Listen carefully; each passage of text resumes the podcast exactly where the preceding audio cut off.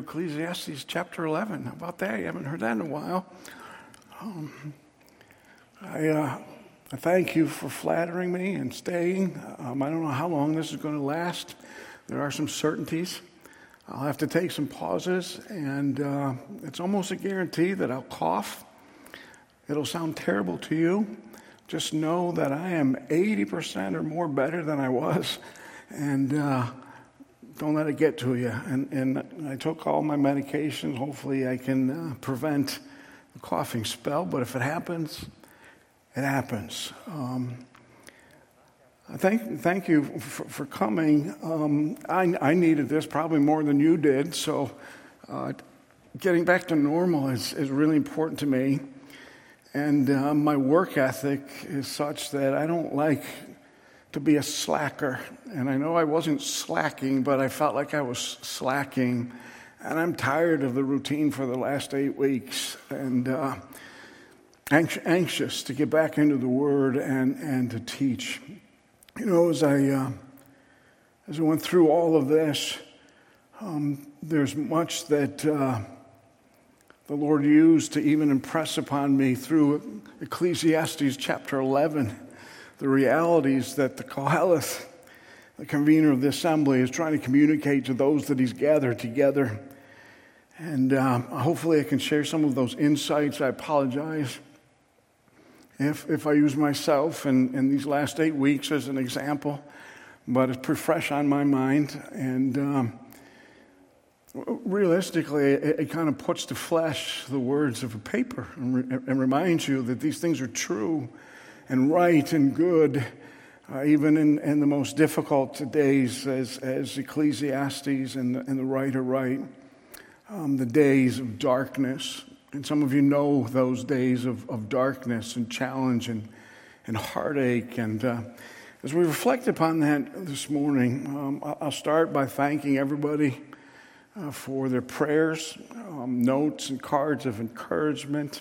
Maya, thank you for the daffodils and, and some of the other things that, that, that came my way. Um, especially want to thank Lori. This has been probably as hard on her, maybe harder in some ways than it has been on me. And uh, we didn't and don't see eye to eye on, on everything, as you might imagine. Um, but that's a good thing. And uh, we survived it, and, and, and, we'll see what the next chapter uh, might bring. Um, but in Ecclesiastes, nothing I can do about that. My apologies. I, will try and dampen it with, with a handkerchief. In Ecclesiastes, going back all the way to the beginning of this study, we have a man, a Koheleth, who was the convener of the assembly, was gathering the people of God together after a long life, mixed with blessing, some heartache, and some pain. And he gathers them together to impart the wisdom and the things that he'd learned and gleaned through the years of his life under the sun. If you, if you look at chapter 12, verse 9, we're reminded that beside being wise, the preacher, the Koheleth, also taught the people knowledge, weighing and studying and arranging many proverbs with great care. And the preacher sought to find words of delight and uprightly he wrote words of truth. He was trying to instill in his people life lessons before they would get to those chapters in their life and experience some of the things that he'd gone through and experienced. And God had blessed him with wisdom that was beyond all others. And, and I do make the assumption that this is Solomon writing and, and recording for us different stages and segments of his life. We'll find in, in chapter 11, in the first four verses, he begins the whole text with a number of proverbs. as we look at those proverbs and as we reflect upon what he has to say, he's going to contrast being old and older. And I'll be frank and honest with you this morning. If one more person says, You got to take it easy, you're getting older, Pastor Jim, I'm going to show you what older is, okay? Um, I've heard that so much in the last eight weeks, and I understand the reality of those things. And even the Koheleth is going to say, I don't like this old stuff. I don't like this aging stuff. I don't, I don't like that life has, has changed so much. And, and I can relate to that as well. And every once in a while, I got to laugh at that.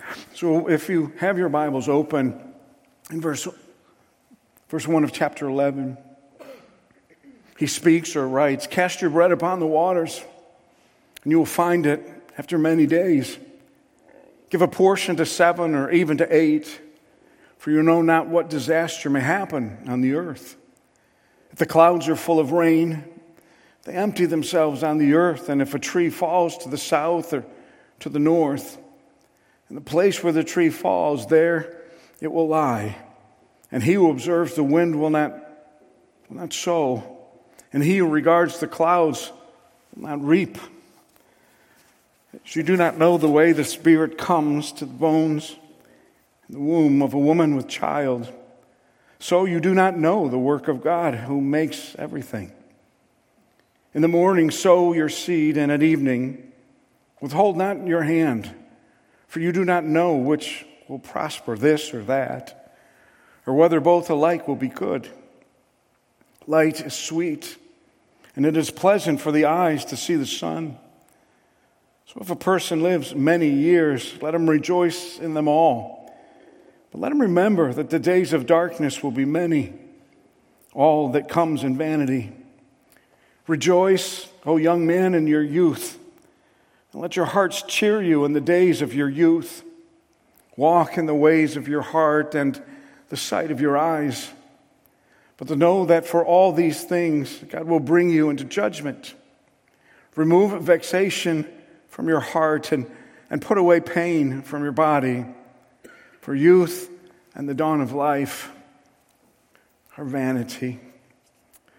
Father, I pray that you would give me the breath, the recall, and the stamina to, to work our way down through this passage of Scripture, to glean the wisdom the Koheleth, to gain the knowledge, weighing and, and studying the things he has to say, and learning about the things that are most important to life.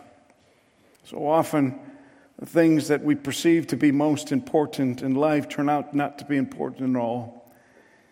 It's so hard for us in the midst of life, whether in the lightness of the day or the darkness of the day, recognizing the things that matter most. There are times where we are more lucid than others, times where we're more attentive to your spirit than others, and you reveal to us what, what really matters. May that be so.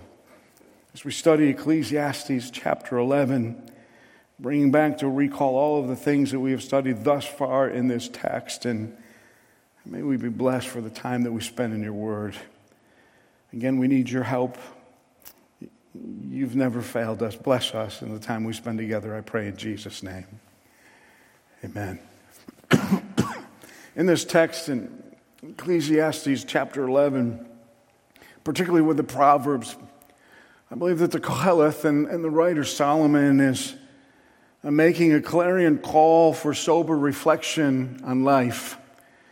Uh, the days and, and the chapters of life, the years of life, the challenges of life, the blessings of life, and looking at it all and taking it all in and putting it in a right perspective, a perspective that is uh, purposeful and, and meaningful weighing each day. It's amazing to me in the course of my life and perhaps in the course of yours as well. How often we go through days and even weeks, never really soberly reflecting upon everything, but just checking off the boxes and, and doing what we have to get done on our, on our to do list. But a call for sober reflection kind of puts some things in perspective. And I know in my life, and you can probably go back to chapters and times in your life where there are seasons in which you have nothing else to do but soberly reflect on the realities of life. And that's a good thing. And it's a positive thing. And it's a growth thing. And boy, if we could only learn to do that without the heartache and the realities of, of the darkness of days. So, Solomon or Koheleth, as he speaks to the people and, and calls for sober reflection, begins with a proverb. And he says, Cast your bread upon the waters, for you will find it after many days. There are as many interpretations as there are interpreters of chapter 11, verse 1. So many see it in a very literal kind of way and and judge that he's talking about commerce and business investment. He's talking about uh, sending your goods on, on a number of different ships overseas for, for sale. And eventually the proceeds of that sale will come back to you, but I'm not exactly sure. And in fact, I have some doubt that he's dealing with commerce or business. I think it's simply a general proverb that needs to be understood in a metaphorical kind of sense. And if you understand what he's saying in a metaphorical kind of sense, he is talking to us about the realities of life and dealing with everything in life beyond mere, mere wise investments. As I read this passage of Scripture, he is saying, Listen, life is short, and you have to make uh, reasoned and, and, and measurable investments in life. You have to take the resources and the things that God has blessed you with and do something meaningful with them. And as you do that, you must know and understand that there are, are risks accordingly. And sometimes the return on your investment may not be what you wish it to be. And sometimes it may be greater than, than you think it might be. But you do have to do something with your life. You have to make investment in, in something. You have to invest passion in something. It could be in a vocational calling, it could be in my vocational calling, it could be the investment in, in people and, and people's lives and in families. It can be an investment in, in, in doing good and reaching out and blessing a lot of people in light of how God has blessed you in your own personal life. But you can't measure the weight of your investment or the goodness of your investment against the return. Because if you measure it solely based on return, I believe that as you look at the rest of the book of Ecclesiastes, you will find out that oftentimes you will be disappointed. Sometimes the people that you invest in most and that you give the most to have virtually no appreciation of that. I think Solomon is saying, don't worry about the outcome. Just take the resources that God has given, make the most of them, and cast your bread upon the waters. For you will find it after many days. There will be consequences of that investment. There will be something that comes back in light of all of the effort and energy and resources that you've applied to that. Historically and traditionally, the early church fathers saw this passage of Scripture as a passage describing almsgiving. And almsgiving were basically what we do as individuals in our blessed lives and our resources to bless those who are less fortunate than us. He is calling upon us to pass on that blessing, to not look past people, to not look past opportunities, to not look past situations but to do what God has equipped you to do and to simply cast your bread upon the waters. It reminds me of the, tal- the parable of the talents that, that we read of in Matthew 25. If you've read that, Jesus, or at least uh, the, the, the, the worker of the house, gave one ten talents and one five talents and, and one two talents to take care of as he was away. If you understand the parable of the talents, the one who had 10 multiplied those talents and, and had so much more to give, the man of the house, the one who had five, took his five, although he didn't have 10. He didn't lament that he didn't have 10. He took his five and he cast them upon the water and he made some wise investments and he gave those returns over to the master of the house. There was a third man who wasn't blessed as much as the first two. He had one talent. He was afraid of the harshness of the master, so he buried his talent in the backyard. Dug it up. The master said, What have you to show? He hadn't lost anything, but he hadn't gained anything. He failed to cast his bread upon the waters.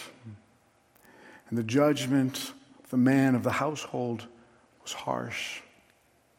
And he took it and gave it to the one who had 10 and had five. There's a lesson to be learned there. Our life, our world is so calculating. I will do this in order to get that. Aren't you sick of politics?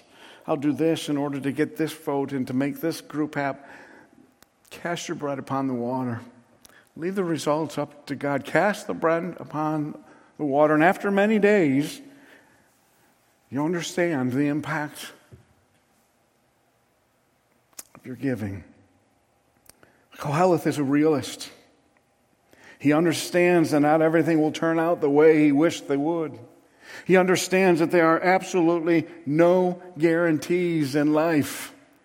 But instead of measuring people and investment and, and, and giving based upon what you might get back, base it upon what you've been commanded to do, and just do it for the glory of God and let the consequences be what they may. That's a hard thing to do in life. Hold on to our stuff really tightly. Solomon, if you recall, struggled with this. And he talked about his impending death and, and this massive amount of wealth that he'd accumulated for himself. And remember the question that he asked himself? I don't know if I can trust these boys. I don't know if they'll appreciate what I give them. Maybe they're going to maybe they're going to squander all of that. Maybe I shouldn't give them anything. And now we find him saying, "No, cast your bread upon the water." And after many days, you'll find it. You'll understand the impact or lack thereof that it made. But the emphasis is not on the risk, and the emphasis is not on uh, the reward. The emphasis is on just, just do what's good.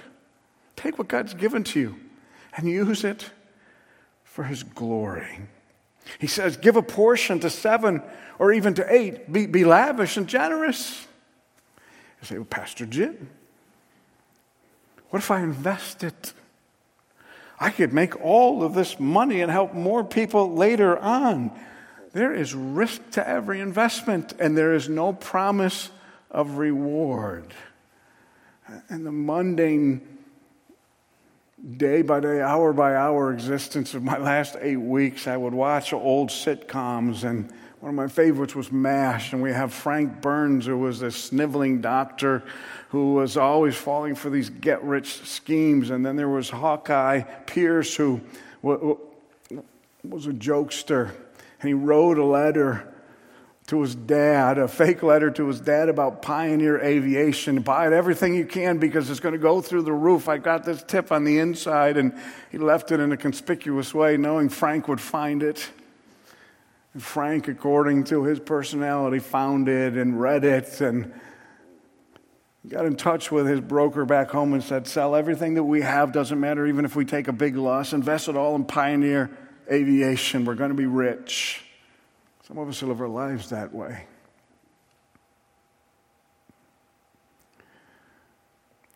Some of us measure success that way. Doesn't matter if you have 10 or 5 or 1 talent, cast your bread upon the water. And after many days, it'll come back. Be lavish and generous. Give it to 7 or to 8. Why? Because not all the time does Pioneer Aviation work out. What does he say? You know not what disaster may happen on the earth. Today matters. Make the most of today. Stop worrying all about tomorrow. I go back to the Sermon on the Mount. Have you ever read that recently? God said, The birds of the air, the lilies of the field, do you, do you take care of them? Do, you, do you worry about their existence? God says, I know the number of hairs on your head. Take no thought for tomorrow. It's, it's sufficient for the evil thereof. Today, do what you're supposed to do. And what is Solomon saying? Cast your bread on the waters. Be lavish to, to seven or to eight. You don't know what's going to happen tomorrow, so make the most of the opportunity. This call for sober reflection. He is speaking in a metaphorical kind of sense about being diligent and responsible all at the same time. And sometimes it's not easy to know or to decipher between those two things. So, one day at a time, in the uncertainties of life, we focus on the blessings of our life and passing them on to others, as Martin Luther said of this text share your food. Know that the Lord has given it to you. And the fact that you have been generous with others will not perish. And I love how he says this, even though it seems to perish. It's gone, but it doesn't perish. And we say, So what good came from it? And God is silent. I, I personally find that a struggle. What's the point of all of this? And God is silent. You know what the point is? Just do the right thing. Be lavish. Pass on your blessing. Take care of today. And let me work the rest of it out. He says in verse 3 after calling upon us to, to seize the opportunities of the day. If the clouds are full of rain and they empty themselves on the earth, if a tree falls to the south or to the north, and the place where the tree falls, there it will lie.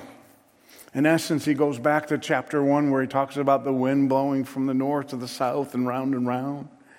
And the clouds empty themselves, and then through evaporation, they're filled again and they empty themselves. And we're always trying to figure out when the clouds are full and when they're going to empty themselves of their rain. But there's only one person who knows that.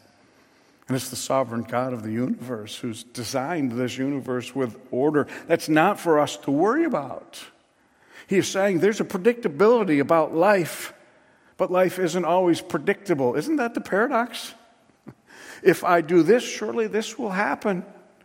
Solomon's whole issue through the whole text is that's not the way this has worked out. That's not the way that I see this as a reality. So, although there are some predictable things in life, not everything is predictable. Remember those dry seasons that we've been through in the past, and these dark clouds roll over our area, and we say, Oh, finally rain, and it passes us only to pour on a community 15 miles from us, and we say, God, well, what's the deal? You don't think he knows?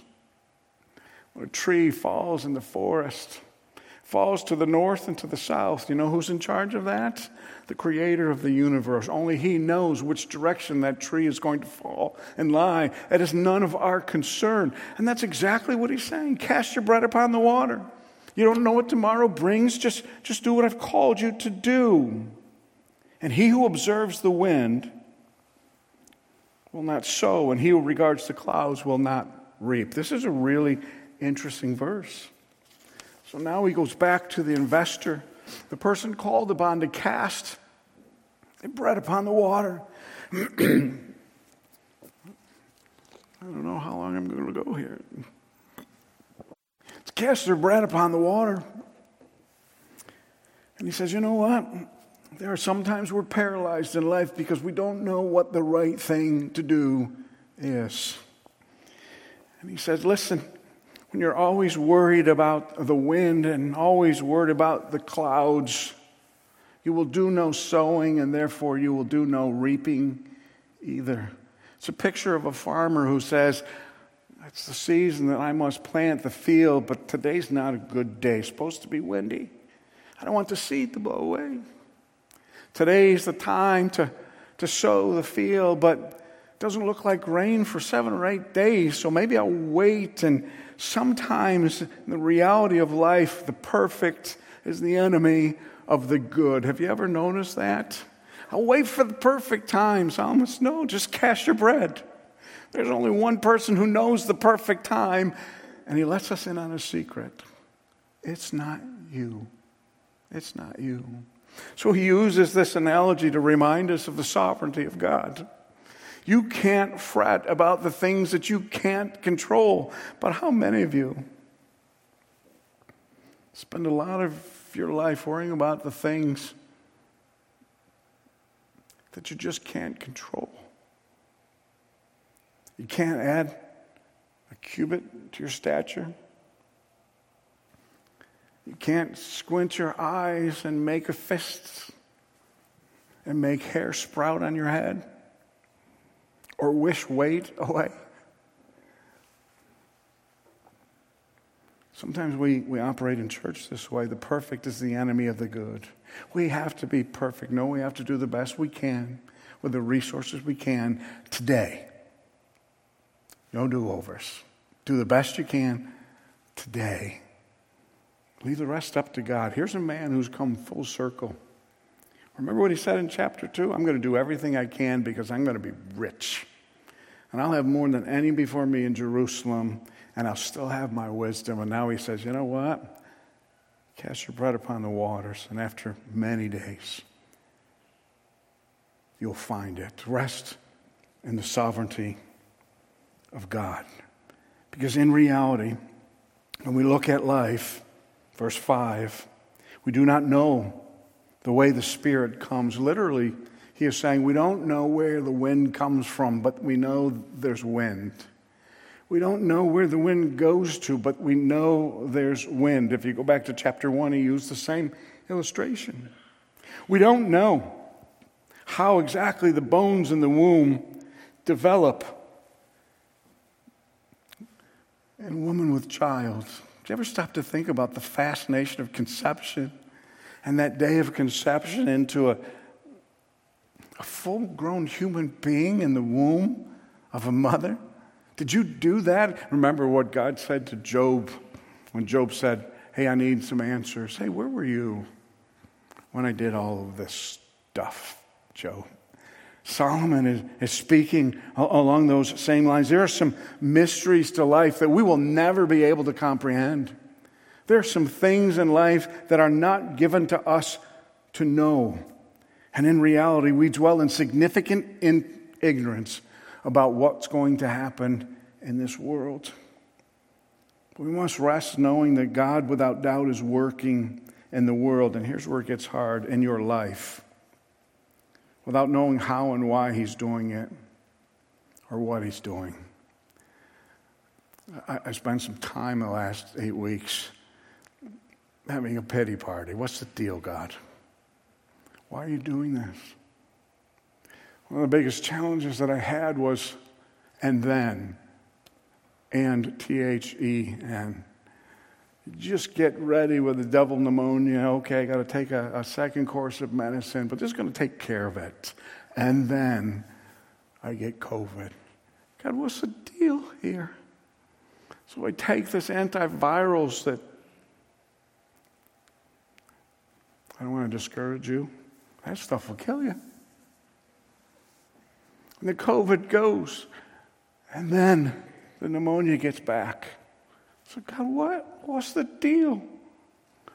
What do you suppose all that fretting got me? Nothing. Nothing. He knows. He, he, he's engaged. He's involved. You don't know nothing.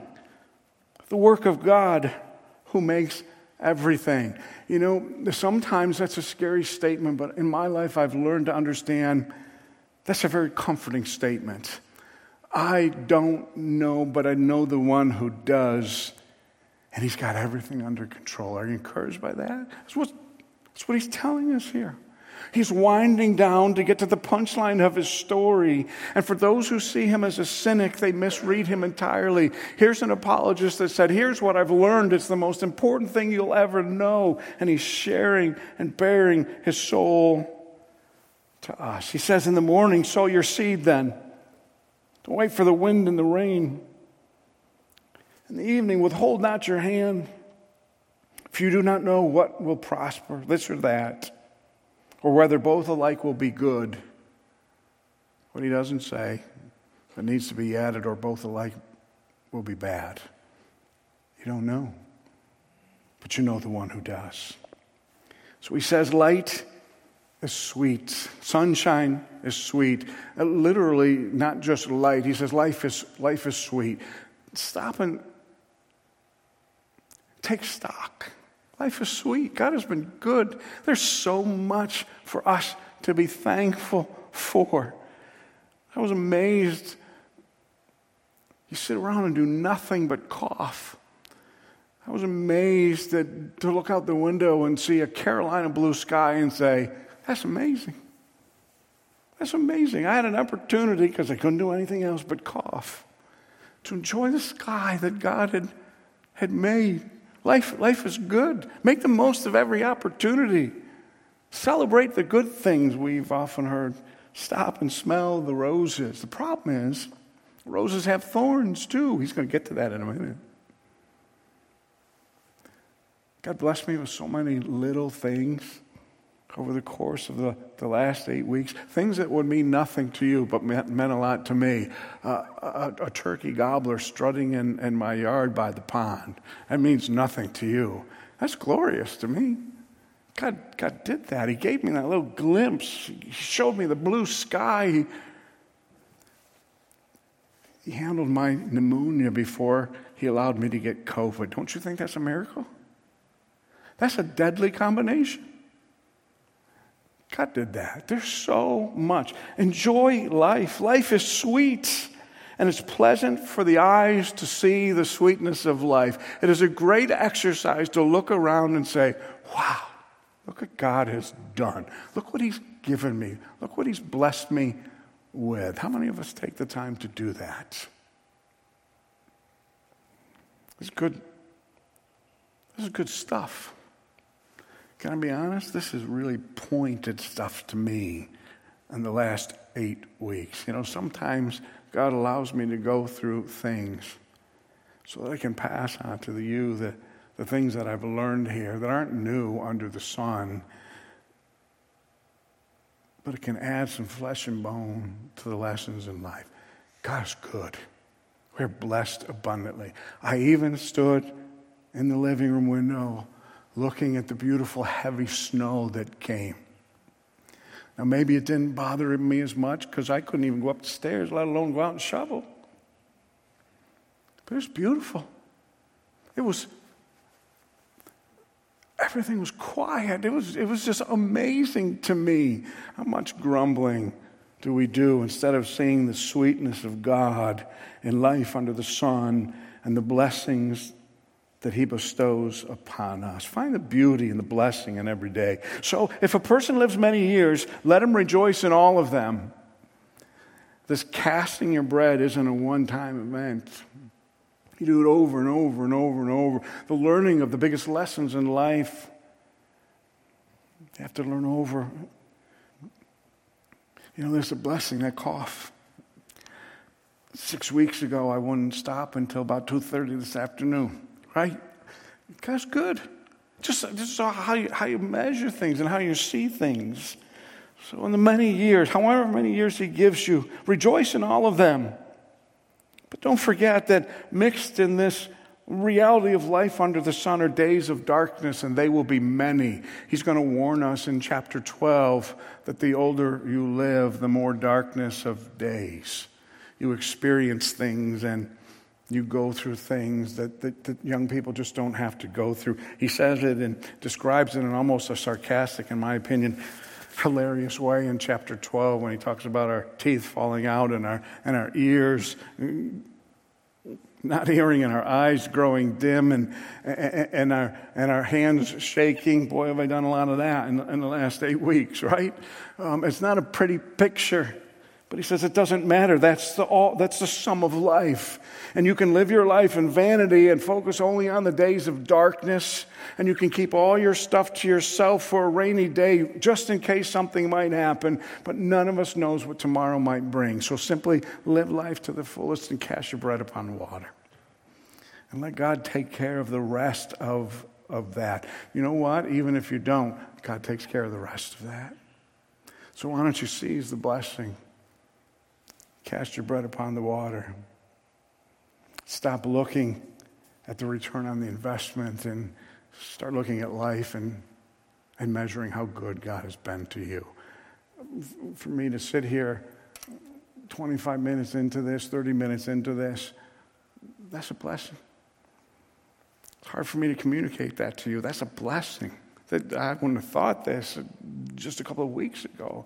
God is good. So then he says to the young people in the audience, Rejoice O young man in your youth. Hey, listen, don't let your youth be wasted. Enjoy life. Let life cheer your heart in the days of your youth. Live this carefree existence because here's what's coming. What is he talking about? Look at verse 1 of chapter 12. Remember also your Creator in the days of your youth, before the evil day comes and the years draw nigh, of which you will say, I have no pleasure in them. These are the best days of life. Enjoy them. Enjoy the life that is before you and the opportunities to present themselves to you. Rejoice while you're still long and, and, and young and, and, can rejoice. And yet at the same time, he says, and while you're doing that, guard your heart. And here's the reason he says that Solomon was once young too. He failed to guard his heart, and hedonism took its root in him. He says, Walk in the ways of your heart, live as God intended you to live. Walk in the sight of your eyes. Don't miss the benefit and blessing of being young.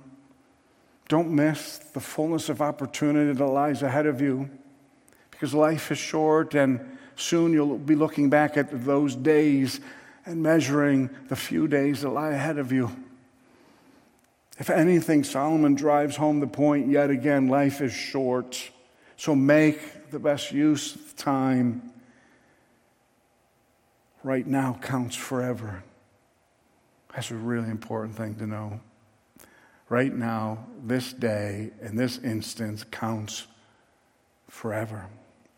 So, as he talks to the young person and encourages them to live life to the fullest and to enjoy the benefits of youth and, and to look around and see how God is blessed and enjoy the simple things in life, he then reminds the young person, but know that all of these things God will bring into judgment even in your youth, however you spend these days, wherever you cast your bread, you will be held account to all of that. You will answer to God for all of that. So he gives a warning in verse 10 remove vexation from your heart.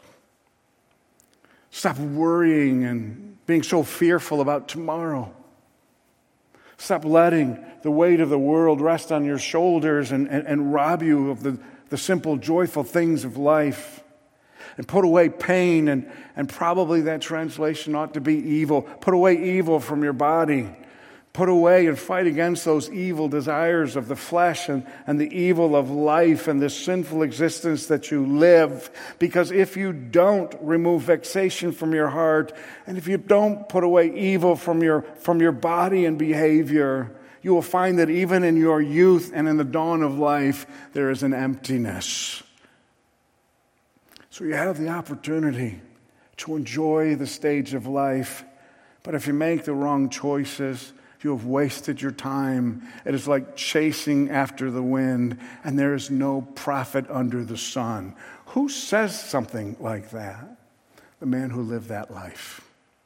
Who said, Here's some things that I've learned, but I don't have a chance for a do over. Young people, pay attention to what I've learned. You know, in the context of life,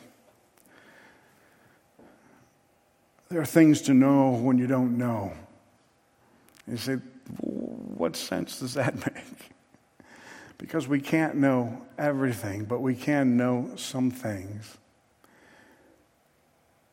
We need to know the things that we can, and we need to let the rest go. And as he speaks to this, He's teaching us that some of the uncertainties of life are intended to have a shaping influence on the certainties of life. Because no one is guaranteed tomorrow. You ought to enjoy today. Just a little a little illustration. In the middle of all of this, when it was the worst of the worst, during that seven or eight days of and COVID. My, my wife said, well, I don't know what to do. What, what can I do for you? I literally said, Put me out of my misery. This, put me out of my misery. Life's like that sometimes. There are days of darkness. And then you take those five or seven steps into the living room and you look out and see that bright sky, and God said, How about that? How about that? And it changes your perspective. That's all Psalm was trying to communicate here. That's all he's trying to say. Life is hard.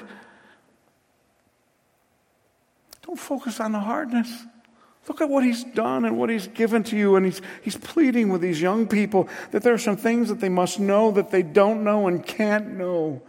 I think that one of the two verses in Ecclesiastes that sum up is in Ecclesiastes chapter 7, verses 13 and 14. And I'll, and I'll wrap up.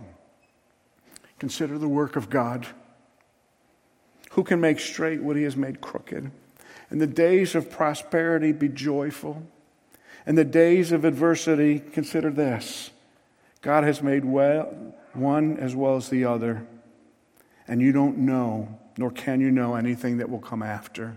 Just accept it from the gracious hand of God and be joyful.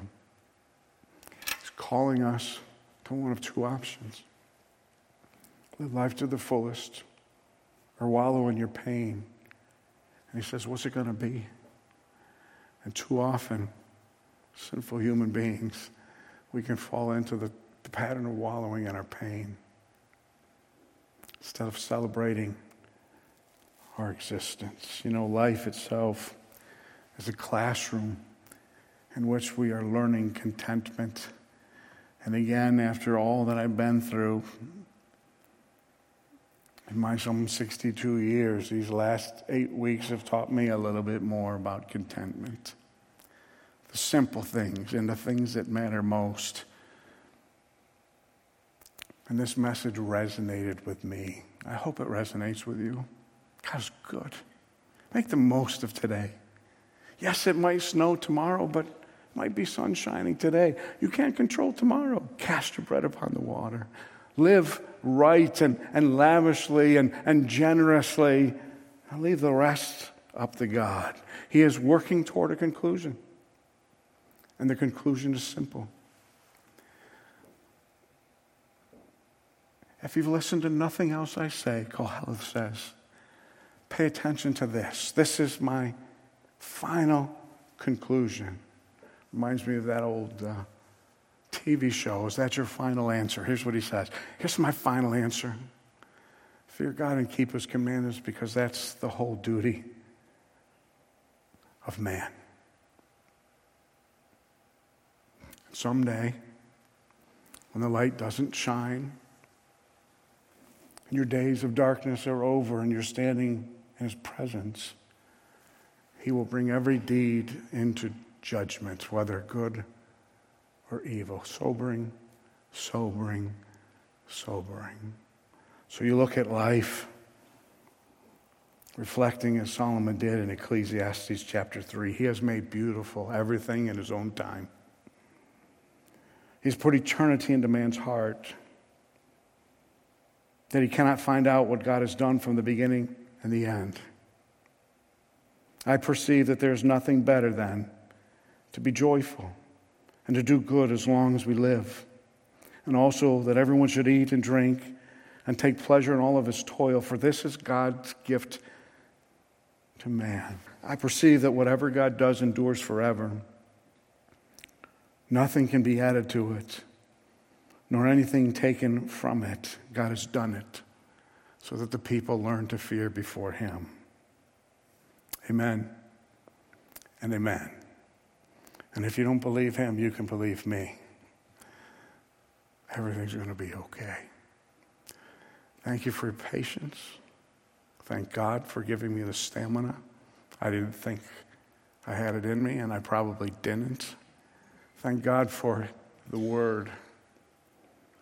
As you leave today, cast your bread upon the water. And after many days, you watch and see what the Lord will do and may it all be for His glory. Thank you for coming. Hopefully, I'll preach next week. Time will tell. See you next week.